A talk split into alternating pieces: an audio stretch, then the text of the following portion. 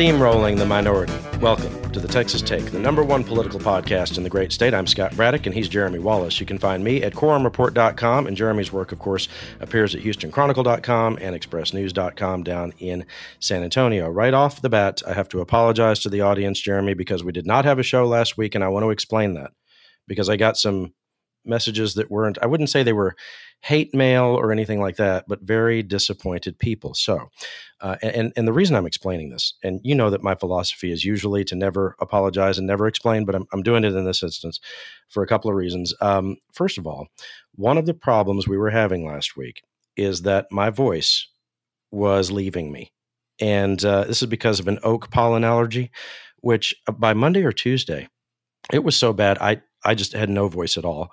Um, I had to uh, meet some folks for a dinner meeting the other day, and I said it was beautiful outside, but I said my only request is that we sit inside, which was probably which was probably which was probably disappointing to them, but I couldn't I couldn't handle it. Um, I'm bringing that up because I'm not sure if my voice is going to last the entire hour here or so that the podcast uh, usually goes, something like that. Uh, so people might not get the usual amount of my knowledge and wisdom. And for that, I apologize. But what it means is they'll get more of yours because you're going to have to talk more. I will totally some, fill in the blanks. All right. I'm you. ready to go.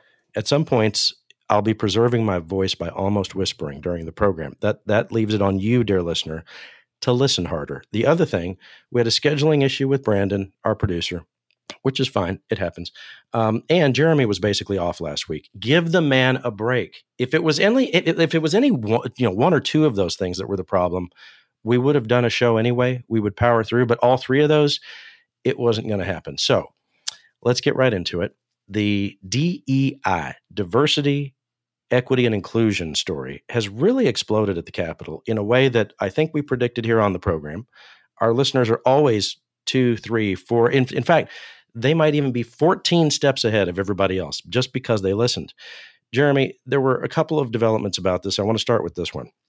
And this was nasty. And I don't think I've seen this level of nastiness in the budget writing process at the Capitol at the committee level in a while. Usually, when the budget blows up and it's a big, nasty fight, that's on the floor of the House in general. But the Texas House Appropriations Committee voted to defund essentially these DEI programs at colleges and universities in Texas, which goes right to the kind of coverage that you've been offering at HoustonChronicle.com. The vote was 16 to 10 to adopt a provision that would prohibit uh, tax dollars from being spent on those programs. Now, among those voting to defund the DEI programs is Steve Toth. He's a representative from the Woodlands. He's been described as very conservative. He says that, look, these programs put too and this is sort of through the looking glass as you listen to it um, he says these programs put too much focus on the color of our skin and he starts out by explaining what melanin is. The cleveland clinic states melanin is a substance in our body that produces hair eye and skin pigmentation. The more melanin you produce the darker your eyes hair and skin. All of us. Every one of us has melanin in our body. The amount of melanin in your body depends on a few different factors, including genetics, how much sun exposure in your ancestor, ancestral population, or, uh, population had. Our concern is that DEI focuses on melanin or how we look instead of the incredible gifts that are Democrat and Republican members of this committee have. It's those gifts that brought them to serve the people in the state of Texas, not a DEI program. We are guilty of so many sins from our past that we've overcome. I do not, I do not want to see us go back to what brought us to those problems in the first place, which was a focus on our on that which does not make us unique. What makes us really unique is the gifts and the talents that we bring. And one of the Latino members of the committee, uh, a senior member of the Appropriations Committee, uh, Representative Armando Walle, a Houston Democrat, uh, talked a lot about something that we've discussed here on the program, Jeremy, which is when you're at the Capitol and you look at the pictures that are on the walls of former legislators going back for decades. If you start at the very beginning of the Texas legislature, many, many years ago, it's all white faces, right? And it takes a long time. If you if you look at uh, you know in the of the grand scheme of it, it takes a long time to get to where there are any black and brown faces. When there are black and brown faces, at first it's only one or two. At some point, we have a much more diverse legislature. Um, but Walle was talking about the fact that in all aspects of life, whether it's in the legislature or in our colleges and universities, different businesses, different programs that kids uh, may uh, you know get involved with. Uh, it takes a long time, uh, you know, throughout history to get to the point where the kids start to see people who look like them if they're minorities. It, it takes a long time for there to be black and brown faces in positions of power in leadership positions. And he talked about the fact that that kind of thing does not just happen on its own. It took the Civil Rights Act. It took the Voting Rights Act it took a lot of struggle from a lot of people to allow somebody like me who came from nothing who came from nothing. My mama had me when she was 16 years old. My daddy was from mexico and he was 17 or 18 we did not live an affluent lifestyle. But only in this country only in this country and in this state could somebody like me rise to the levels of helping craft a $260 billion budget and the eighth, ninth largest economy. Only in this country can that happen. And so it hurts me when we have these divisive um, riders, amendments, and bills, because all that does is sow doubt. It sows doubt into my sons and many children that have diverse backgrounds that want, they can't be who they can't see. Jeremy, earlier in the year, we had talked about the idea that maybe the governor, by uh, issuing a letter from his office, it was written by his chief of staff, uh, that maybe there was some threat that universities uh, and colleges around the state would lose funding over this DEI and I'm putting controversy in quotes. It's interesting that so many people are so mad about this that they probably never heard about it before three months ago. Uh, but now, now they're all worked up, um, and there was some speculation about whether the appropriations process, the you know the process of spending money on our universities and and all of state government, whether that would be used as leverage in this DEI fight. And in the meantime, as you reported, the universities have tried to move in the direction of the governor. Maybe they haven't gotten all the way where to where he wants them to be. But Jeremy, there's no question that's already happening, even though they're moving in the direction of the governor, as you reported. Yeah, absolutely, and you see the pressure that this is put in, in being put on the all the universities in Texas. You know, this was uh, obviously co- completely aimed at them, and now they're all trying to figure out how do we commit to or remain committed to our goals to be more diverse on our campuses, uh, and yet still pull back on DEI enough to appease and placate, you know, Republican leadership, you know, in both the Texas legislature in in the governor's office, right? How do you work walk that line? You know, I have a story out right now that really kind of explores this difficulty these guys are, you know, the, all these you know college presidents uh, are, are, dealing with. I spoke with uh, University of Texas Austin president and the chancellor of the Texas A and M uh, system, you know, exclusively this week uh, it, to, to kind of get into like how do they do this? How do they kind of manage this? And like, and it's, it's important for us to kind of take one quick step back for all the people who are just like going, I mean, what the hell is this DEI stuff? And so just a quick, you know, summary on this stuff. Uh, it's like you know, this is an outgrowth of you know, obviously you know, the entire civil rights movement. You know, you're mm-hmm. not supposed to discriminate against you know anybody in your hiring practices. But one of the things that started to happen, you know, well, well uh, is that people started kind of looking around, particularly at college campuses, and saying, despite these claims that we're not going to discriminate against anybody, everyone we're looking at here is white. It's like mm-hmm. it's all white male professors, like basically dominating universities and colleges. And so particularly universities and a lot in the corporate world too, have started to adopt these programs to try to break down these barriers that people are maybe not intentionally trying to put there. You know, it's like I'm not saying University of Texas was intentionally trying to hire only white people to be professors, but that Right. was the outcome, and it may Mhm. had a lot to do with the people doing the hiring were looking at white faces and feeling more comfortable with them than with black people who may have been more qualified that for that job, but they wanted to go with the good fit, whatever the good fit would mean in Mhm. a certain period. So DEI really in the last five years takes off, right? And to kind of start trying to address this stuff. And, and so and why are the universities doing this? And if you follow me on Twitter, you, you you already saw some of this stuff. And if you if you're not following me on Twitter, why not? But but What's up but, with that? Yeah, more more importantly though, so like so our our state It's population at Jeremy S. Wallace. You gotta get. You gotta get there. You- Yeah, of you- course. Eh, help him catch up to me on that. Oh, okay, so so forty percent of our population, or more than forty percent of our population in Texas, is Hispanic, right? You you want to guess how many professors at the University of Texas are actually Hispanic? Oh, let me guess. It's got to be. I don't know. Twenty percent. Ten percent, Really? and that's rounding up. And that's after DEI has been used to try to fix the number, which is so embarrassing from 10 years ago that you would just fall off your chair if you saw how bad the numbers were. Yeah. And and and before uh, and what about black, you know, professors, black faculty members? Mm, How do you think we're let me guess. there? Uh, I'm thinking about the overall population. Um, so it's probably not as you know. It's probably not as big as that, but I don't know. Maybe eight percent. They're almost up to 5%.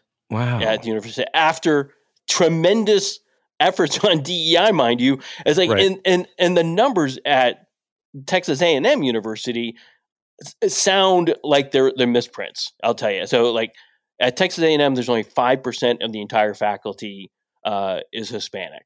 Mhm. Five percent again in a state with more than forty percent of the population uh, being Hispanic. Thirteen of the state population, thirteen percent of the state population is black, uh, Mhm. and yet they represent three point four percent of the faculty at Texas A and M. There is a good chance if you are uh, a, a, a black student from you know Houston and you're going to Texas A and M, you could spend five years trying to get your degree and never see a black professor in the front of your classroom, which is unbelievable to me in 2023. If you told me that in, in 1973, I totally would get it. Mhm. I totally understand. But this is 2023, and we still these numbers are really low. So this is why all these universities went to DEI. They went to this, you know, uh, uh, with a lot of student pressure on them to try to fix these numbers. And so they're trying to do it. And so this DEI fight, though, now you have the conservative talk radio people going, "Oh, this is a quota system. You're focused on race." You know, to it's like, "Well, yeah, race in that like we didn't hire anybody who was Hispanic or black for most of the last 25 years." but you know, that's not how the, the thing is framed. Now they see it as a threat to keeping some people from getting jobs. Mhm. Uh, but I can tell you, it just looking at the numbers, nobody at Texas A and M is passing over, you know, black candidates for white people at this point. So It's eighty. pretty clear. yeah, I mean, yeah, uh, uh, white people are not getting the short end of the stick here, uh, and it's almost as if some of these policymakers are arguing that eighty-five or ninety percent of the faculty being white is not sufficient. I mean, you, Yeah. uh, based on the numbers that you just laid out, uh, it's like all these white people are being oppressed somehow. No, and, and, and to be fair to the governor, and, and and there is some Republican thought out there that where they're they're concerned about. Look, some of these DEI programs have gone too far. Some of them went off chart. You know, it's like, and what they mean by that is like, so we, we know. I've written about this, you know, quite a bit. But at Texas Tech University, uh, the they had asked, you know, biology professors to put in a letter of DEI that Mhm. would be part of their their review process to see whether they got the job or not. And so they were using those statements to maybe knock somebody out. If they didn't say the right words, you could actually be passed over for a job in the biology department mm-hmm. on this. They rescinded that and kind of went backwards. You know, like all the other universities are starting to try to do that. They're trying to step this stuff back. Again, based off the concern from the governor and these Republicans. Again, some of it might be well founded, but it's not the pervasive issue you know that we had ever. You know, think of it like the the, the election fraud stuff, right? You know, Mhm. as it said during that, you know, during the whole 2000 and you know eh, 20 post election stuff. You know, is there occasional fraud somewhere you can point to? Yeah, there's like a guy in Wood County who did something, and we can point to it. But is it widespread? Maybe not. Right. Well, there's a reason that you're bringing up Wood County because there, there was one example uh, from uh, Senator Bryan Hughes's Senate district that he kept pointing to as the example for why we needed to be cracking down on illegal voting all over the state. And my thought is, well, if, if it's so bad, why can't you come up with any other examples? And it's the same thing when we talk about these issues surrounding transgender people. Have you noticed, and this is not to downplay their stories, but anytime you listen to testimony about this stuff, it's always the same exact people talking over and over again uh, on both sides of the issue, by the way, uh, because it affects almost no one, but it is something that Republicans have used uh, as an effective political messaging tool, which brings me to this question. Why are Republicans so amped up about this? You've mentioned this before, but I'd like you to repeat it. This, in a lot of ways, started the nexus of this anger, or the, the genesis, rather, of this anger. There's like a sort of a Florida Texas nexus now. um, it, the, the genesis, though, was really in Florida with uh, Ron DeSantis, the governor there, getting amped up about it and moving against DEI programs there. Yeah, exactly. This is a short window we're talking about. In January, Ron DeSantis went all out on DEI and purged it from New College of Florida and Sarasota, wiped out their board, cleared out their president, you know, all with the directive to end DEI, which is barely being practiced at New College of Florida, which is a really small college ultimately in the end. But so, you know, that happens in January. What happens at the end of the January?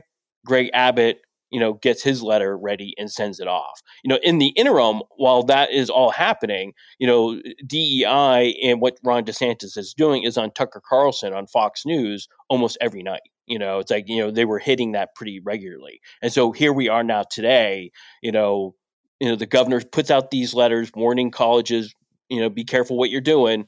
Mm. A bunch of the colleges and universities said, okay, we're going to pull back. We're going to pause things. You know, now universities are trying to figure out, oh, how do we then do these things we were trying to do to fix those numbers I was just telling you about? And so they're all trying to kind of figure out where they're going. But you can see the Democrats who are trying to protect DEI are just greatly outnumbered. And so yeah. what you saw in that committee hearing this week was that the Democrats don't have much power to stop anything. And so Republicans just can put a rider in there that says, okay, we're going to X out all money to, you know, wherever you're going, uh, you know, to any DEI program at University of Texas or any place else. And there's just not a lot the Democrats can do to slow that thing right. down. In fact, there was a press conference earlier this week, and I don't mean to call him out, but Senator Royce West, you know, ends up saying something to the effect of, "Well, we're not going to sit idly by. We're going to make sure you know they get a talking to and have to mm-hmm. listen to us. That's pretty much all they can do. They can they can raise their concern and you know fight them but they just don't have the votes to stop anything on the budget uh, at this point and so they're going to need a lot more help. They're going to need like you know if there's going to be any sort of response on the campuses uh, that would probably be something but right now uh, they could not stop this rider from getting into the discussion and now this is going to be part of the negotiation for the next 70 days. We're at that halfway mark of the legislature. And now this thing is live and it's concrete, and universities are going to lose money to do DEI programs and to do diversity outreach. Well, it was interesting to listen to the white Republican members say to the uh, minority Democrats who were uh, African American and Latino. Uh, the Republicans told them that that they were very well spoken and that they appreciated the way in which they uh, represent the areas that they represent. Uh, and then they went on to vote against them um, 16 to 10. A lot of times, when someone is acting in a discriminatory way, they do it with a smile and they're very polite. That has been the history in the South, in Texas, and all across the Deep South as well. Um, in the Texas Senate, let me let me stay with the theme. In the Texas Senate, there was a slew of bills that was a slew a good word for bills. Was a, I was just wondering uh, what a slew. What uh, what number is that? Is that like a hundred or is that fifty? What's a slew? there was a heap of bills. There were a bunch of bills. A plethora, so, you would say. There were there there were there was they there there was a plethora of bills. It was let me say this. There was a whole bunch of them that had to do with transgender folks. And the main one, sort of the big uh, mothership of these bills this time around, and actually there's probably two of them. One of them is uh, Senate Bill 14, which would ban gender affirming care for minors. This is what some conservatives have talked about as mutilation of children when a child transitions from one sex to the other, one gender to the other. And the other big one, I guess, would be the one that has to do with college athletes, which we have talked about here, uh, banning transgender college athletes, uh, and that's making its way through the process as well in the Senate. Now, this drew some heated testimony, and it went on for hours and hours. I think they were done around 10 o'clock last night, which I listened to almost all of that. Dr. Steve Hotze, who has been a former business partner of Lieutenant Governor Dan Patrick, uh, Dr. Hotze is he he has a company called Hotze Health and Wellness in Houston. Uh, the irony of it all is that uh, the thing he specializes in is hormone treatments for women. Dr. Hotze has a long history. He started out here in Austin, I think back in the 70s.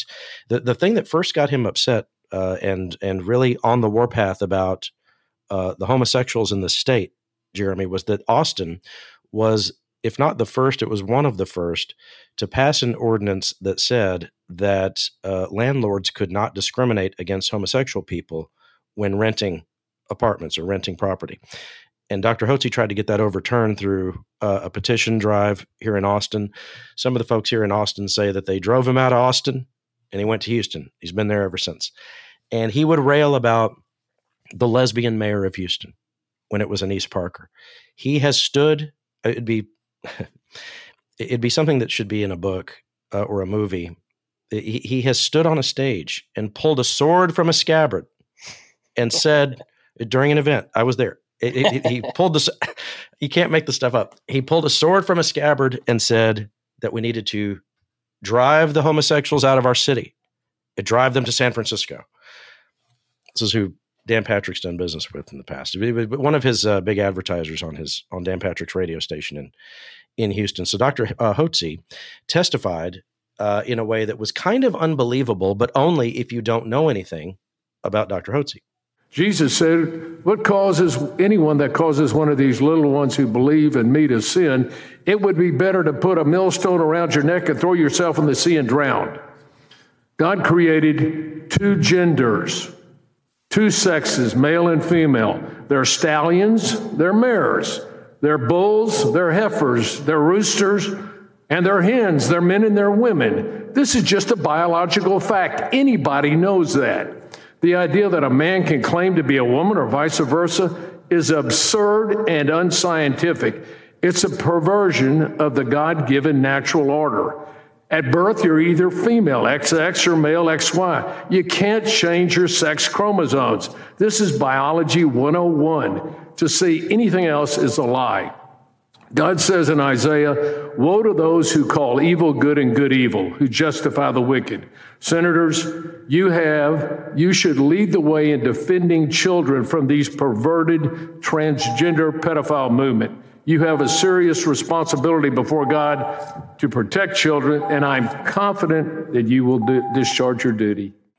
Senator Jose Menendez, who is a Democrat from San Antonio, who serves on the Senate State Affairs Committee, which again met all night last night, just about, um, he asked uh, another person who was testifying, uh, a transgender person who lives in Houston, Dr. Cody Miller Pike, he asked him about what happens if you do not offer this kind of care to children who are in the midst of figuring out whether they're going to transition and then uh, once they have made the decision to transition he basically uh, you know menendez wanted to know what's the consequence of, of if we ban this if if you just can't do this kind of health care for these kids anymore? What are the risks of not providing gender affirming care to children with gender dysphoria dead children Oh, and if I may, one point I really want to make that I didn't get to is being trans is not cool.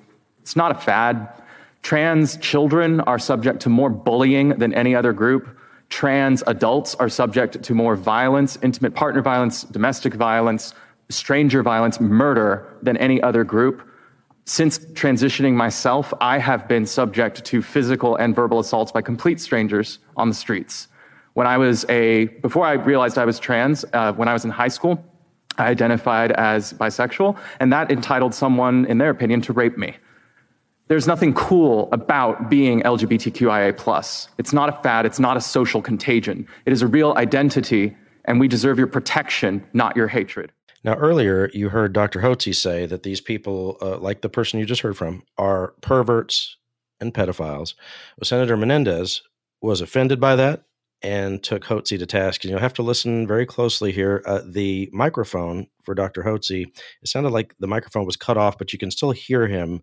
You just have to listen a little bit closer. This exchange gets pretty heated. I get you have your feelings, but I don't think it's appropriate for you to call people you don't know whether they're pedophiles or not. Because what happened? I do know. No, sir, you don't. Because, and here's the thing that happens, Dr. Hotze. I have trans friends, I have trans staff members, I have trans members of my community, and what you do when you cause them, it's very hurtful to them. That's, that's what they are. No, sir. They are, they are not pedophiles. They are not perverts and pedophiles. It means you do something out of the normal, out of the norm. If, if cutting off your penis if taking female drugs for a man to turn yourself into a woman isn't a perversion, help me know what the word perversion means. Dr. Hotze, this is they're living their true selves, doctor. That's bullshit. That's fine. That's fine, doctor. A lot of anger there, and you might be saying to yourself, and some Republican listeners might be saying, you know what, Dr. Hotze is out of the mainstream of Republican thought. He is somebody, but by the way, he was called uh, as, as, early as 2007. He was called by conservative writer Robert Novak. He was called a quote leader in the highly conservative Christian Reconstruction movement, which again, outside the uh, mainstream of conservative thought, among other things, these folks who were signatories to this Christian Reconstruction movement, the things that they believed in uh, had to do with um, whether a wife can work outside the home, that that should not be allowed. As she should only be able to do that with her husband's uh, with her husband's consent. That biblical spanking of children results in quote temporary or specific bruises or welts should not be considered a crime. No doctor should provide medical services on the Sabbath and all disease and disability is caused by the sin of Adam and Eve. So these are very sort of fundamentalist beliefs. So why would we care what this guy thinks if he's outside the mainstream of conservative thought? I'll offer this that the Texas Senate is offering up legislation that he wants. He's the one there testifying in favor of this. He's the one who says that if the Senate votes for this and the House votes for this and the governor signs it, then they're doing the bidding of people who believe the things I just that I just read aloud, right? That, that, that this is a very, um, and I think it, I hate to describe it this way, Jeremy, but it's a it's a very um, poignant lesson. Let me say it this way: poignant lesson in what we get in a state where only the Republican primary matters as far as elections, right? That Dr. Hotze is someone who you will hear what he said, you heard what he said, and think, "Wow, he's crazy." But that's the kind of activist and political donor that Republicans are fearful of in their primary elections. When it comes around, think of it this way when it comes to the November election, people who vote in that probably don't even know or care anything about this stuff when it comes to transgender issues, but probably never even think about it. Right. But this is something that's a litmus test now for Republicans in their primaries. And the people they're listening to are folks who agree with Dr. Hotze on this issue and others. Yeah, you left in this situation. Like, you know, I, I always wonder within the Republican ranks, where are those libertarian wing Republicans? You know, the ones who used to always say, you know, like, let, you know, let people live the lives they want to live or, you know, need to live or however. You know, it's like, let's just focus on like what it means, you know, to you know, reduce government in our lives and things like that. You know, that wing, that, you know, Ron Paul and his revolution seemingly injected into the Republican Party uh, just clearly isn't having that pull. you know, it's definitely not having that that poll in the Texas Senate, that's for sure, where like this issue just really keeps coming up. You know, it's a, you, you know, this all happened last session too. For you know, there are people people listening to this who are going like, "Wait a minute, are we on just some replay here?" It's like, no, no, mm-hmm. this is really new. this is new argument about an old issue that keeps coming up in the Texas Senate uh, year after year. I feel like I covered you know forty hearings on you know transgender issues going back to 2017. Now, remember the bathroom bill? You know, yeah. it's like then we did it all again in 2019. Then in 2021, uh, we did it. You know, here we are. We're talking about it again. It's like you would think there's a transgender person on every street corner right now threatening Republicans with something. I'm not sure what, mm-hmm. but something. it's like, but clearly, this is at the top of the agenda. You know, yeah. and, and and and and you know, look. I understand that you know politics is going to be politics, but man, I wish there was a tenth of the energy into the child protective services system, you know, into the child foster care system that we're putting into this. Like we are literally killing kids in our foster care system and we're spending all this time talking about this issue you know in yeah. the texas legislature i i would think if a kid died under my watch my focus would be on them and not so much on something that clearly is not a mega priority right now for right. most of the 30 million Texans that are going to work today. During that hearing last night, one of the people who testified is a guy uh, named Kevin Witt, I believe, and uh, he is someone who uh, transitioned uh, to female starting. This is the way I remember it. Trans- uh, transitioned to female at began that transition at the at the age of 16 and later had regrets and is now detransitioning, go, going back to male. That's that's where this person is right now, uh, and was pointed to has been pointed to by some conservative Republicans as an example of someone who had regrets after trying to transition or transitioning as a young person. And they basically jeremy some of these conservatives point to this person as an as as a reason why you wouldn't want to allow young people to be able to do this. This person was and this is to your point about how rare all this is and how this shouldn't be top of maybe top of the agenda compared to the cases of foster children sleeping in state office buildings which we can uh, actual concrete examples where there are lots of children who are affected lots of children who are suffering in our state where we brag about having a record budget surplus and almost none of the discussion is about fixing any of that right? When we we have the money they could just start writing checks to fix all of that. This person was actually fired. The, the, the person detransitioning was fired by the Republican Party of Texas, I think under Chairman Allen West. And when he was asked why he was fired by the RPT, the answer was because he was at January 6th at, at the riots at the Capitol. This speaks to the credibility of the witness they're putting forward to try to prove this point that this is some big problem. It's um, it's it's really unfortunate. But I here, here I, I will say this: this doesn't seem to be one of the priorities of the speaker. Right? This is not something that he's put forward and talked about a lot. He's talked about some other things having to do with, uh, you know, sexualization of children as far as curriculum in schools. Uh, the comment that he made at the beginning of the legislative session was that if his first grader came home talking about sexual identity in any way, shape, or form, that the speaker, Dade Phelan, would be down at that school in one minute to try to figure out why they were even talking about that. So I think if you look at the priorities of the House on, on any of these sort of related issues, it sounds like they want to talk about books in libraries, which is a whole nother ball of wax, and we'll get into that as well coming up on a future show. Uh, you have the books in libraries, you have the curriculum questions, but this whole idea of the mutilation of children, it seems to be this obsession on the far right that was really championed by the people who lost, I'm put it this way, these people lost the Republican primaries for the most part.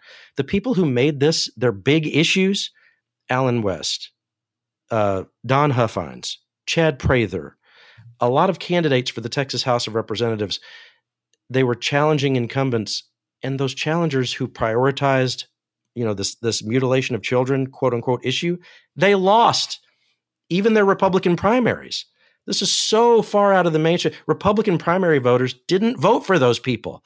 And, and to your point, this is still at the top of the list for what the lieutenant governor and his lieutenants, including Senator Bryan Hughes from East Texas, this is what they're putting a, a whole lot of their emphasis on, Jeremy.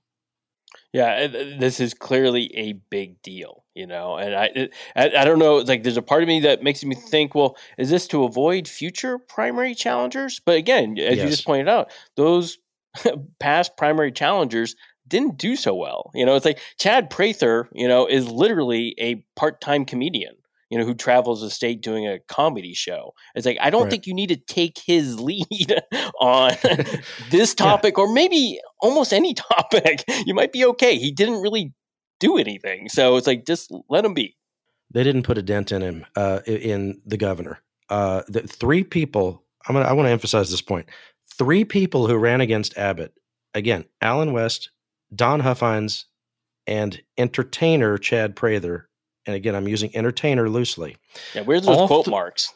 all three of them, all three of them prioritized this gender, you know, genital mutilation thing, uh, the, the the gen, the the what they call gender mod. These people yeah. have their own way, way of talking. They call it gender mod. They all prioritized it, and the governor still beat them, all three of them, and he got 66% of the vote in the Republican primary. You wouldn't think they would have to think about all this stuff so much. Um, news out of Houston. Uh, there was one day this week where Houston was it, as far even statewide news, with the state of Texas taking over the largest school district in the great state. Um, the HISD, the Houston Independent School District, uh, will be um, well. The, the school board will be dissolved, and the Texas Education Agency, Governor Abbott's administration, will appoint new folks to oversee the school district and try to right the ship, as it were, uh, coming up in June. So the the school year will play out, and then this will start. How did this happen? I had so many questions about this this week, and I've watched a lot of this unfold. It's kind of been a slow rolling disaster. You might remember, and uh, keep this in mind: it wasn't an idea from a Republican. This came from a Democrat, Harold Dutton, who's the former chairman of the Education Committee, Public Education Committee in the Texas House. He pushed legislation. He wrote an amendment uh, that allowed for this because he has been upset about some of the low performing campuses in the HISD. And I want to start the conversation by saying that I have a lot of respect for Chairman Dutton, right? That doesn't mean I agree with him about everything. As one of my friends says all the time, if we always agree, that means one of us is not thinking, right? So, like so, that. so, yeah. So, so, so here's what happened, Jeremy. Um, Dutton was elated when this announcement was made uh, earlier this week. He said he thought this day would never come. At an event earlier this year, he described his frustration with the Houston School Board for not doing more to fix poorly performing campuses. I thought they would fix the school. But what happened was HSD did nothing, Kashmere failed more, and Wheatley, also a high school in Northeast Houston, failed even more. And so then it came to where the rubber meets the road, as my colleague says, and all of a sudden, the state was in a position to take over the school district. Now, I still think that we've got to fix these schools. Um, and that is the question I think all of us face up here. How do we make school outcomes for students? How do we improve that? What do we do to improve student outcomes? Now, most of the lawmakers that I've talked to about this, Jeremy, do agree with Dutton's underlying concern. They just don't agree, and this is he is he is standing alone as a minority member of the legislature who agrees with this. Every other minority legislator says this is not the way to do it. They they have concerns about low performing schools in Houston, just like they would have concerns about those schools in Dallas or San Antonio or Austin, any of our major metros where you have uh, you know some campuses that do well and other campuses that don't. I mean think about the fact that the houston isd which is the seventh or eighth largest school district in the nation it is the largest district in uh, in texas um, think about the diversity of the district. There are he's talking about a couple of high schools which of course the kids who go there are important but there are i think about 50 high schools in the houston school district. There are roughly 200000 children 200,000 students enrolled in the Houston School District, and some parts of town are wealthy, some parts of town are underprivileged. It's a it's a huge ethnically and economically diverse district. Did you know that despite all of that, and when I say look ethnically and economically diverse, do you know what kind of challenges that creates for the learning environment, for the learning experience for the students. Um, even so, the Texas Education Agency, and I know our listeners know this, they rate the districts and the campuses, they give them grades, you know, letter grades, just like the kids get, right? The overall grade for the HISD is a B, right? This is not a failing district eh, overall. Now, that doesn't mean that Chairman Dutton's concerns about those campuses, that doesn't mean those are not valid. But the overall experience of kids in the HISD is not bad. In fact, in fact, if you think about how big the district is, that means that a lot of kids get an excellent education in the Houston school district, despite all of their challenges, and despite the fact that per student funding statewide lags behind almost every other state in some ways you would wonder how do you do better than Texas when it comes to statewide you know funding per pupil? What is it? Pencils? You know I mean what what is the thing that may that would be that would you know that would boost our education around here in some of the places that you know maybe do a little more poorly? Ron Reynolds is the chairman of the Texas Legislative Black Caucus. He's a uh, state representative from Missouri City there in the Houston area and he says that all the members of his group are very disappointed uh, we're outraged. It's a dark day for HISD. We're going to continue to fight and press forward with the bills that we have uh, that I'm a joint author of by Dr. Alma Allen in the House and Dr. Uh, Senator Carol Alvarado in the Senate. Uh, we hope that we can get this legislation passed to change the course before June 1st uh, when a board of managers would take effect. A board of managers could come in, they're only accountable to TEA they're not accountable to the community. There's no real accountability to the parents, the students, and other stakeholders. So we're disappointed, very disappointed. Let me take this on the merits, Jeremy. So there are complaints about school performance. The schools, by any uh, demo- any measure, are doing better than when this controversy started, going back about four years ago. All right, the, the, the original complaints, the original concerns voiced by Chairman Dutton go back a couple of legislative sessions, and he had to work for a little while to be able to create um, the the reality that we're in now, where the state is able to do this. Um, that's number one. That the, the schools are getting better. I was told that during a closed door meeting earlier this week with lawmakers from Harris County, the education commissioner Mike Morath he showed the lawmakers a bunch of charts about the Houston Independent School District, and all of the charts that the that the lawmakers were shown that every one of them revealed improvement right? And and it was pointed out during a press conference later uh, that same day that there are more schools that might be of concern in the Dallas ISD where this is not happening at all. That, that's number one. So the schools are getting better. Number two, people were concerned about a previous school board. It's a different school board now. We've had elections since then. So the people in Houston have recognized that Chairman Dutton is right that they need to do better. So they've chosen new school board members. I think this is really important to point out, Jeremy. And I, I, think this was missed in a lot of the coverage. I asked this question earlier this week. You remember back in 2013, the Supreme Court made a huge milestone ruling having to do with the Voting Rights Act. Section 5 of the Voting Rights Act was gutted and what Section 5 did was very powerful. Section 5 spoke to the deep seated racism in places like Texas and states mostly in the South, but not all in the South, but mostly in the South, that were required anytime there was a change in something that had to do with elections and voting, that the Department of Justice, they have a whole they had a whole, you know, section of career lawyers that would go through this stuff. Anytime there was a change that had to do with the people choosing their representatives, that the Department of Justice would have to have a process to clear that first. It's called preclearance. Pretty straightforward. And we would see that in redistricting. We would see that in any of our laws that would change regarding voting. And this would happen under Republican and Democratic administrations. George W. Bush was for it, right? For, for preclearance, right? When they would reauthorize some of this stuff. Bush was there, you know, with the, that was a bipartisan effort to do that after the Supreme Court said there's no more preclearance, there's no more chance for federal intervention. Did you know that when the El Paso School District back in 2012 was taken over by the state, that the Department of Justice had to come in and say, okay, for the board members that the state is now going to appoint, they would take a look at it and make sure that representation of the area was adequate. None of that will happen now with the Houston School District. Uh, that concerns me a lot Uh, but it is just the reality. I mean, I was talking to some lawyers this week after I asked the question. They said, no, there's no chance for any kind of federal intervention on this. We just have to trust that Abbott and his administration will take care of it going forward. The other thing about the El Paso ISD, and that was a completely different thing, they had a cheating scandal out there. You might remember that from about a decade ago. Huge deal.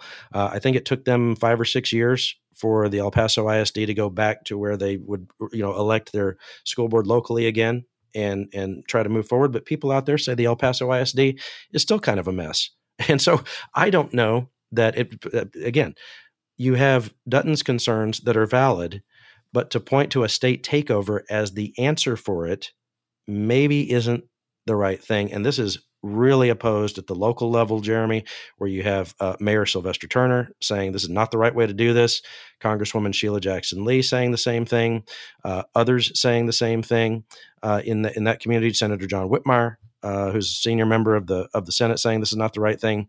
I heard from people who have a stake in the education of kids in Houston saying over and over again, this is not the right thing.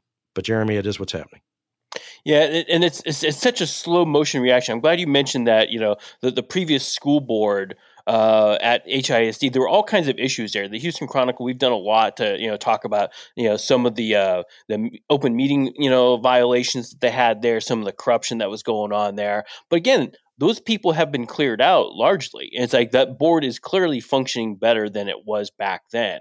And so when I was kind of thinking about this, it's almost as if like, you know, they started something, you know, uh, for sure in 2019 at least, right? You know, it was before that, but really in 2019, this really kind of gets moving. Yeah. Uh, and, but there were so many court challenges and obviously the pandemic happened, lots of stuff happened in between. But so now they're finally getting to do it, right? But this is kind of like drawing up a really good defense for the team you were playing four years ago. Like this is like a great defense for Tim Duncan in the San Antonio Spurs. But guess what? They're not even there anymore. Tim Duncan's retired. Like you've created a plan now to fix a problem that isn't really kind of the same problem that it was. And so it's, and, and, I wonder how much of this goes back to 2019. You'll remember Governor Abbott got really into the middle of this, you know, where he ended up saying like that, you know, he had a, a, a tweet back then that like I still remember to this day where he called HISD leadership a joke and a disaster. And then he says, if ever there was a school board that needs to be taken over and reformed, it's HISD. Well, mm-hmm. guess who appoints the head of TEA? Greg Abbott. You know, right. so they're clearly on, you know, uh, under orders at that point, right? To kind of like make this happen, right? Uh, and so they went along that process. Even if things were changing along the way, it's like they still have a governor who has put this, you know, this ball moving. And it's like, how do you mm. unmove it at that point based on the stuff that he had said? That's pretty strong language to be able to say, oh, yeah, everything's okay now. You know, well, it, you know, how do you walk that back? And I don't think he's he can walk that back. And I think that's what we're seeing the political result now of something that was more of a problem probably, you know, four years ago. Yeah, and this also speaks to a larger political dynamic now in the state. If, if you're not in Houston, you may say, hey, why does this matter to me? Well, let us help you with that. So, Jeremy, you had written about the fact that if you wanted to pass a school voucher program in the state, this is essentially part of what you wrote. It, it, it basically is this the best backdrop you could possibly have for that effort is to have the largest school district in the state being accused of being a low low performing, failing school district, failing the kids who are in the quote unquote inner city, and the governor said that that's not true at all right? What what what was this? There, was a, a, press conference about something else, right? Yeah, it was a, a, completely unrelated press conference, you know, about the future of you know semi-conducting computing things. You know, they're doing in the state of mm-hmm. Texas mm-hmm. to bring that industry here. Uh, but you know, at the at during this meeting, he was asked specifically as like about HISD, what was happening there, what his thoughts were. Yeah, and here's what he said that we're going to be providing the best quality education for those kids, uh, as well as uh, to ensure uh, that some of the, uh, let's, let's, say, uh, malfeasance or uh, the, the, problems that existed in the board will be eliminated. But know this, when I, when, I, when I talk about what we're going to be doing going forward, some people have suggested that, oh, we're going to use this for parental empowerment, things like that. All that is completely separate uh, from what's happening with HISD. Uh, th- this is going to be done in, in a way uh, that just ensures uh, that it will be set on a course so that HISD will no longer be failing their students. There's an old axiom in Texas politics, Jeremy. It goes something like this uh, Never attribute that to coincidence that, that can be easily attributed to conspiracy. So you have, and I'm not a conspiracy theorist, but I will say, if, again, if you want to try to get your parental empowerment and school voucher, education savings account, uh, you know, passed through the legislature, one of the best things that you could have happen in the middle of a legislative session. So why are they doing this right now? In the middle of a legislative session, you would have the biggest school district in the state be taken over, or the announcement that it's going to be taken over come out, uh, as you still have so many lawmakers who are hesitant to go along with your plans to reform the way that we do public education in Texas.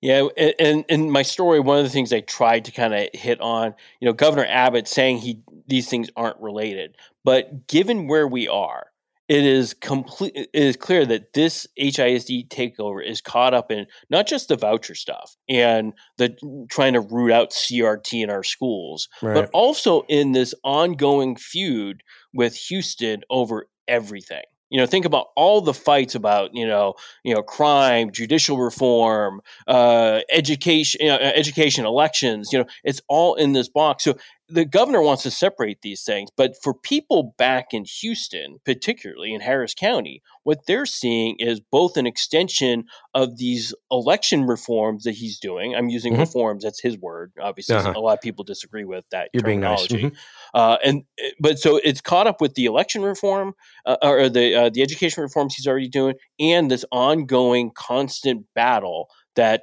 Texas Republicans have going on with Houston and Harris County. It's hard to separate those things. That's all in that story because, like, I think it's a fair point. You know, it's like if you if you're a parent of a kid at HISD, you're thinking, "This is this about the vouchers?" And is this about them just really being mad at Lina Hidalgo, the county judge, right. and Sylvester Turner, the Houston mayor? It's like, you know, it's hard to say, like, you know, no, it has nothing to do with either one of those. But like you mentioned, we're not seeing this happen in Dallas. No. Like, yeah, you haven't heard them do this anywhere in Bexar County. You know, it's like there's there's a reason that Houston and Harris County comes up every stinking time. You know, they're losing those other counties too, but there's mm-hmm. something particular about Harris County, the Houston Independent School District, that is much more of a target for the leadership of the Texas Republicans than again, whatever's happening in Dallas, El Paso, San Antonio, Laredo, name your place. It's like, yep. why is this the target? Here's my theory on that. I here here here's what it is, and and because it's the right question to ask. Why don't they go nuts about Dallas? Very democratic, right? Why not Bexar County? Why not Travis County? They, it used to be Travis County. When, when this was when when Travis County was the only county. I remember Rick Perry used to joke that it was the blueberry and the tomato soup. Yeah. Which I thought was kind of a strange thing to say, but uh, not for Rick he Perry. Are, that is not well, strange for Rick Perry, though. he and I are both he he and I are both country boys, so we would both get the joke that uh, jokes about uh, the fact that each what was it something about tomcats? Everyone had their own tomcat, and then he and then he would say, "Some of you will get that." he would try to tell he would try to tell a joke about tomcats uh, to a room of rich people in New Hampshire and wonder why nobody's laughing. But anyway, um, here's my theory on Harris County. It's different from a place like Dallas, which went very democratic as early as 2000, what 2006, right? 2006, 2008, when you had every judge in Dallas County became Democratic, and they, it used to be Republicans, it was Republican leadership in Dallas County for a long time. Then they had a sweep. You know, you're going back to the Obama, you know, the Obama and pre-Obama era when things were just changing in Dallas County. And Bexar County, of course, has been more Democratic leaning for a lot longer than Harris County. That's for sure. So in a lot of ways, it's kind of already long gone for Republicans. Um, I think the difference in Harris County is that they still haven't, the Republican leadership still hasn't given up on the idea that they at least need to be competitive in Houston and in the Houston area. And Harris County, because of its geographic size, isn't just the city of Houston. It's got all these suburbs as well, right? It's not like Dallas County doesn't have that. Dallas County is basically Dallas and tiny little cities around it, and that's it. Not you don't really get into the suburbs until you get into Collin County, which is Republican but changing, and Denton County is Republican essentially but changing, right? And some of these other places, Tarrant County, still very Republican in a lot of ways, but it's got you know Democrats making up some ground there as well. But in Houston, it's so rich with votes. There are so many people there, um, and if they let if they let Harris County get completely out of reach for them, which it's not really. I mean, Democrats are now dominating there, but there's still a lot of Republicans in Houston and Harris County, right? I mean, if you get outside the, you get outside of the uh, of Beltway Eight, you know, into those communities, and you get out toward Fort Bend County and you get out toward Waller County, you get out toward Montgomery County, it's a lot of Republicans, right? I mean, think about some of the most conservative lawmakers are from Harris County, right? Briscoe Cain, Tom Oliverson. These are, I mean, we talk so much about how democratic Houston is, but some of the state representatives from Harris County and their districts are wholly contained within Harris County. They're the ones who want to punish women and say that they can't leave the state to get an abortion.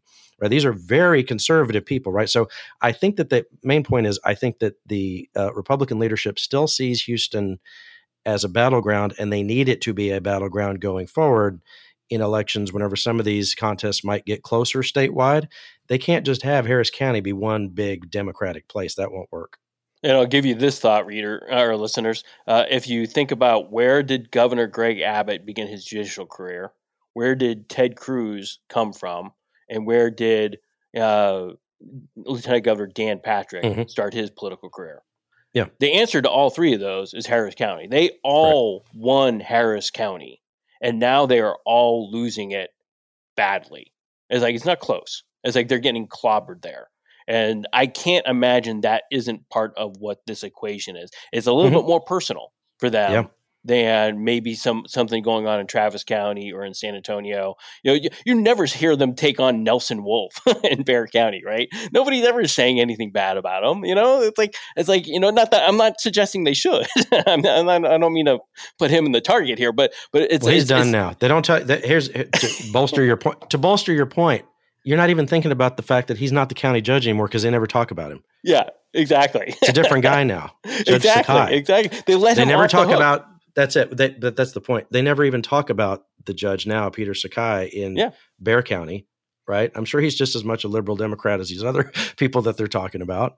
Um, you heard Abbott say that this has nothing to do with his school empowerment or school empowerment, he, he ain't about empowering schools when he talks about this stuff. His parental empowerment stuff and his school voucher stuff, he says the HISD deal, it has nothing to do with any of that. And of course, Abbott's always been truthful. His administration's always been truthful in this push for vouchers. Remember, he's the one who says that schools will be, quote, fully funded even if his voucher program passes. But you remember, his deputy commissioner for education was caught on tape telling the mother of a special needs child that will know actually vouchers will absolutely mean fewer resources for children in Texas public schools. Your concerns are correct, and like this is largely like the those are the anti-voucher like talking points, which they've done a really good job of. Like, yes, they have. yes. But, but so, so in like Texas wouldn't be the first state to do this. Right. Right. Like this isn't a new idea. This is happening uh, in many states across the country, and what the research is showing is that like yes, traditional public school districts are getting less money, but there are no like detrimental impacts on actual like student learning mm-hmm. that are associated with that uh, that money, right? So school districts, what they have to do is just like be smart about um, like if they lose students, be smart about how they allocate their resources and like um, right, like maybe that's one less fourth grade teacher and as I've pointed out before, it's one less teacher for all the kids who are still there. After some, after maybe some of the kids are able to leave and go to a private school. It was pointed out in some coverage this week, Jeremy, that for all of the private schools that Governor Abbott has held his school voucher events at, as you know, he's been on the road with this school voucher roadshow. All of them have high school tuition that is at least about $11,000, something like that. And since we last talked, the Texas Senate has put forward its school voucher proposal. And even some of the, and this is where this stuff always breaks down, even some of the far right activists hate the Senate's proposal because it offers money to school districts that lose kids to private education. So, in the bill that was filed by the Senate Education Chairman, Brandon Creighton, if a kid leaves a rural school and they get an $8,000 voucher. And remember what we've been talking about as far as how much the voucher would be. We had assumed it would be more like what the basic allotment is, which is around $6,000 right now. The Senate obviously heard us and they said, well, it needs to be bigger than that. So they so they said, well, let's make it $8,000. And what have we said here over and over again? Well, these tuitions are more like thirteen, fourteen, fifteen thousand dollars, depending on what school you're talking about. You can get up to tuition that's around twenty thousand. If you're talking St. John's in Houston, that that and someone said that's not fair to, to say St. John's, although I keep telling these people if your real argument is that you want the kids to go to the absolute best school, then the voucher needs to be $30,000, which is what it is for St. John's, which was the scene of the great movie Rushmore, which I love, right? So awesome. You know that one, Brandon? You know that movie? It's so good. He gave me the big thumbs up. Um, almost nobody can afford to go to St. John's in Houston, right? And they wouldn't be able to go there with $8,000. And I think the point that you made on the last show, Jeremy, about this being a coupon, I've heard that resonate with people. People have said, "Yeah, I'm, I'm now I'm going to call it a coupon because it makes perfect sense. If I can already kind of afford to send my kid to a private school and I can get a discount at $8,000, well, great. That's perfect. Now, they tried to, you know, they try to address that as well by saying that, oh, this will only be for students that aren't aren't already in private schools. Well, you know, what about the children of wealthy kids who just haven't been enrolled yet? They'll get the eight thousand dollar voucher, right? So, so going forward, I can see it only being a benefit for wealthy people. I had the Republican Party of Texas chairman Matt Rinaldi, who we have, you know, disagreed a lot more than Chairman Dutton and I. um, Matt Rinaldi said to me, "Well, hey, what about those families that once you you know broke it up over the you know over, over, the course of 12 months that it would only cost them you know once you factor in the voucher it would only cost them about $400 a month to be able to send their kid to some of these private schools? I'm thinking okay you're still not getting the point here which is when you say this is for underprivileged children who are trapped in failing schools those families don't have $400 a month sitting around right? These are families that are lucky to make it paycheck to paycheck. You're not really helping who you say you're helping. You're creating a coupon for rich people. Uh, and in the meantime, the Abbott administration is on record because of that leaked audio saying that it'll mean less re- resources for public education. And one other thing when the Senate bill proposes to give money to rural districts that lose students to private schools, it's a ruse. In the rural districts, there's still not going to be any private schools for them to go to. That's not how they end up economically hurt. They get economically hurt because the $8,000 per kid comes out of the pot of money that is meant for all districts all across the state. Right? So the overall amount of money for public ed in Texas will be reduced for these coupons in the big cities, and the Senate bill doesn't fix that. Well, and even if you take that coupon and go to your local private school to go, you know, uh, enroll your kid, here's the thing: private schools don't have to take you. They have different rules, right? And so, you know, I've watched this happen in other, you know, private school settings too, uh, where uh, the single parent who's not able to, you know, volunteer enough time compared to all of the other, you know, kids who have two parents they can be rejected and turned away from their school because they're not putting enough time in. And it's like, and so the the private schools have a lot more authority to say, no, we don't want you here. And it's like, and you know, who knows what goes in that decision decision making? You know, it's like how will they you know take a kid you know from you know a socially economically poor area of Houston or San Antonio or wherever? It's like, mm-hmm. will they take that kid? There's no assurance. So what happens if you take that voucher or coupon, you know, send it over to the private school, and the private school, sorry, we don't want Johnny here. You know, he's kind of a bad apple. You know, you'll have to go somewhere else. Now, what happens to your money? Your, your money's now been taken out of the you know public school system and sent to the private school. Are you going to Mhm. be able to go back over to the public school, or is your money now in transit somewhere? It's like these are all kind of questions. I hope if anybody who's in the legislative process is listening to, you probably want to address this because Florida had these problems. I really looked Mhm. at Florida as this model, but Florida has had these problems and struggled with them as you know kids who you know the underprivileged kids who needed better schooling were all of a sudden bad apples and were getting kicked out of schools and then the money was like well we can't even take you back in the public school system because you're not funded anymore kid sorry you know it's like that puts strain on the whole system so there's a lot more to this issue oh and keep an eye out this next week you know abbott's doing another one of his tours of private schools going to Yeah. houston i'll be there I'll, I'll report back on what i hear Yeah, I want to know how that goes, and I'm sure it will be in your new, newly uh, remade newsletter with the same name as the show. Right? Tell us about the newsletter, the Texas Take.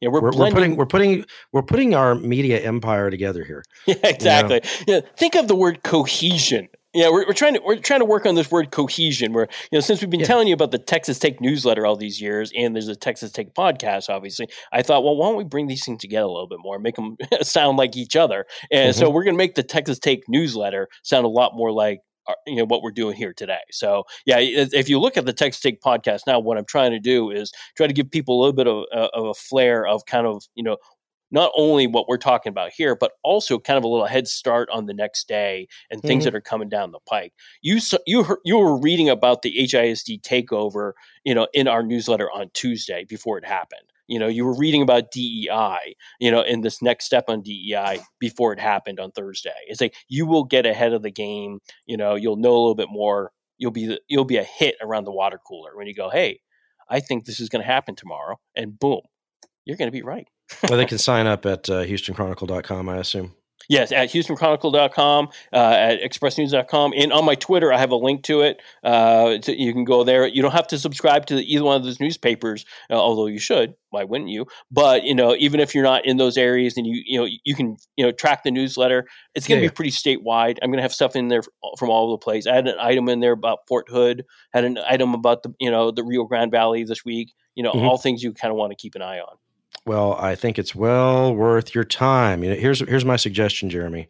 The link for the newsletter, you should make that your pinned tweet so people can Good go idea. find it. Uh, You do you do that, and I'll tell people to go check you out at Jeremy S. Wallace.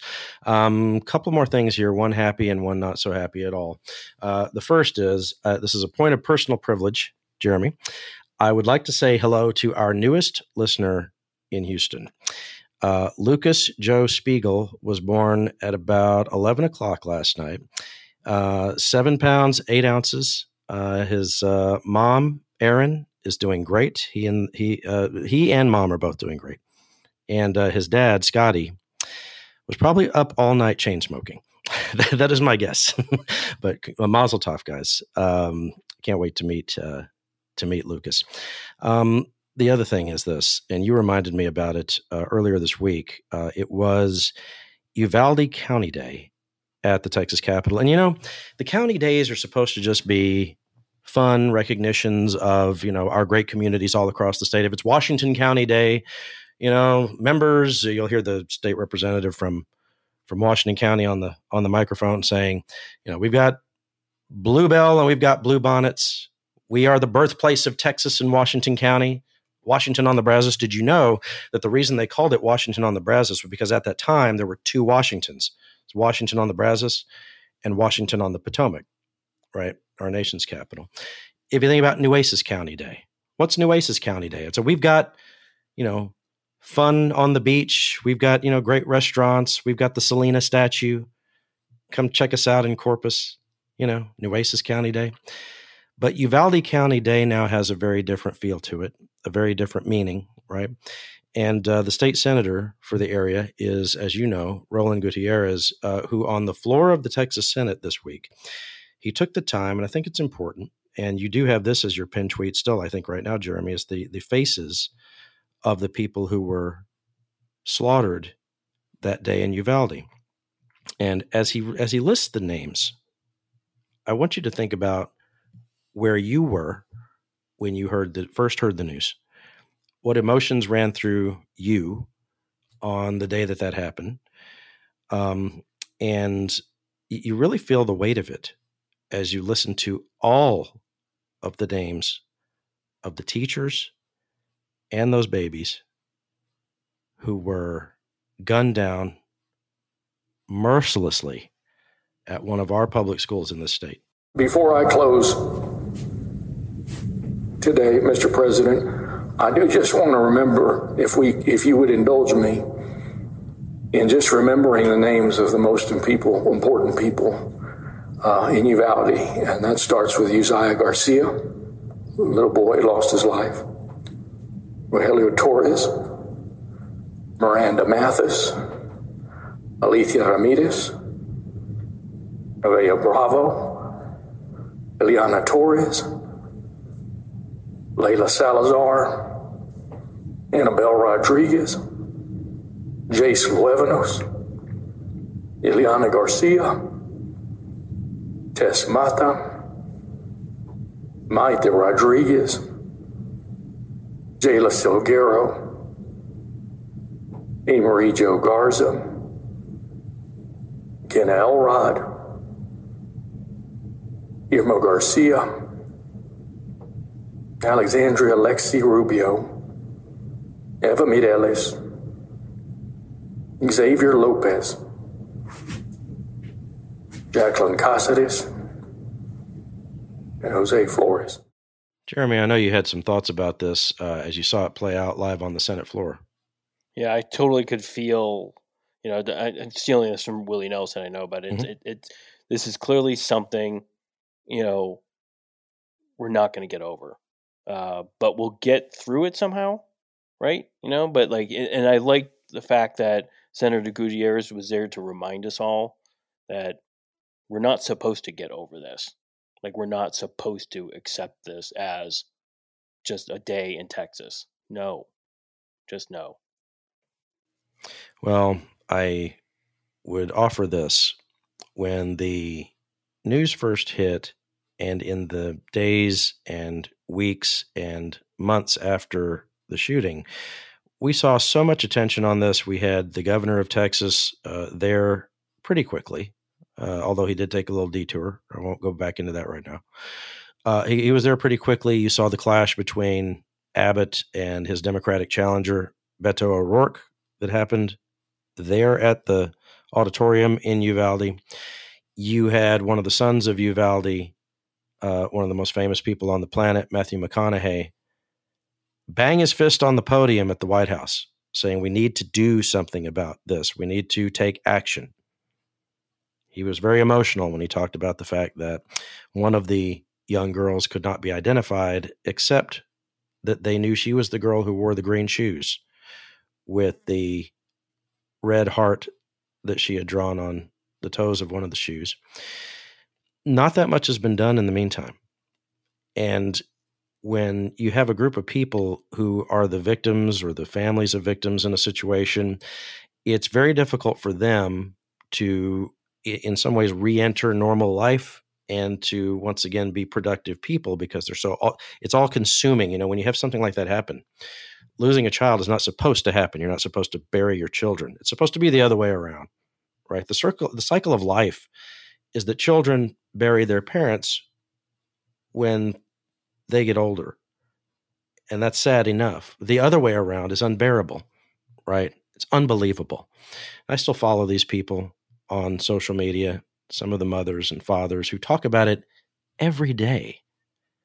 But you know, there are people who had followed along with the stories of these folks who have stopped listening to them, who just don't care what they have to say anymore. And it's not because they don't care about them, and it's not because they don't have any empathy.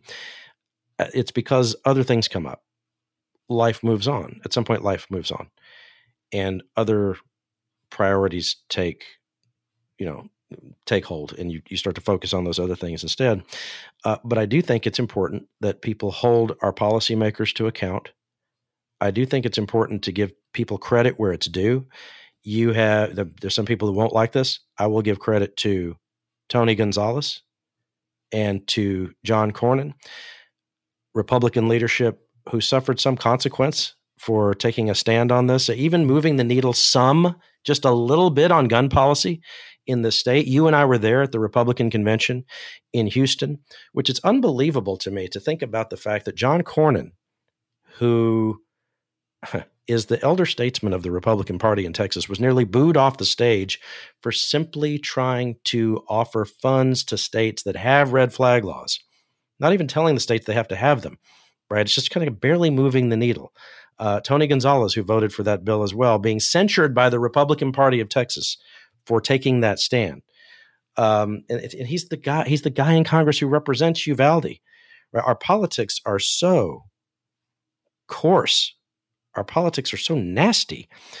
I mean, even if the Republican Party of Texas doesn't agree with Tony Gonzalez on moving the ball a little bit, moving the needle a little bit on on gun policy, they could at least have the decency to say, this is the guy who represents the area. Cut him some slack about that. We don't agree with him, but cut him some slack. Maybe he needs to do something different from what you would do if you were in his shoes. But I do think that taking the time to think about those families, to think about the fact that it is their reality every day. For all of us, that was last year. For all of us, that was a long time ago. And as you have said previously, Jeremy, for those families, what unfolded that day, the tragedy of not knowing, the moments of, of not knowing if it was their kid who was killed. They think about that all the time. And then getting the confirmation that it was their kid who was killed. They wake up every day with that as their reality. Yeah, and and that's not you know, and this really hit home recently because I spoke to some of the the children from Uvalde who survived that day. Mm-hmm. The horror that they have, and like thinking about their friends that are gone. It takes a while for that to set in for a kid. Uh, but again, these are fourth graders. These were fourth graders. You know, like we're not talking you know uh, uh, you can barely you're, you're just you're just finally starting to understand basics of life for pete's sake right? And then yep. you've said goodbye to 19 people your age forever with no closure. Yeah. you can't reach out to them like somebody eh, somebody's best friend's gone you know? Like their cousins are gone. Their nieces are gone.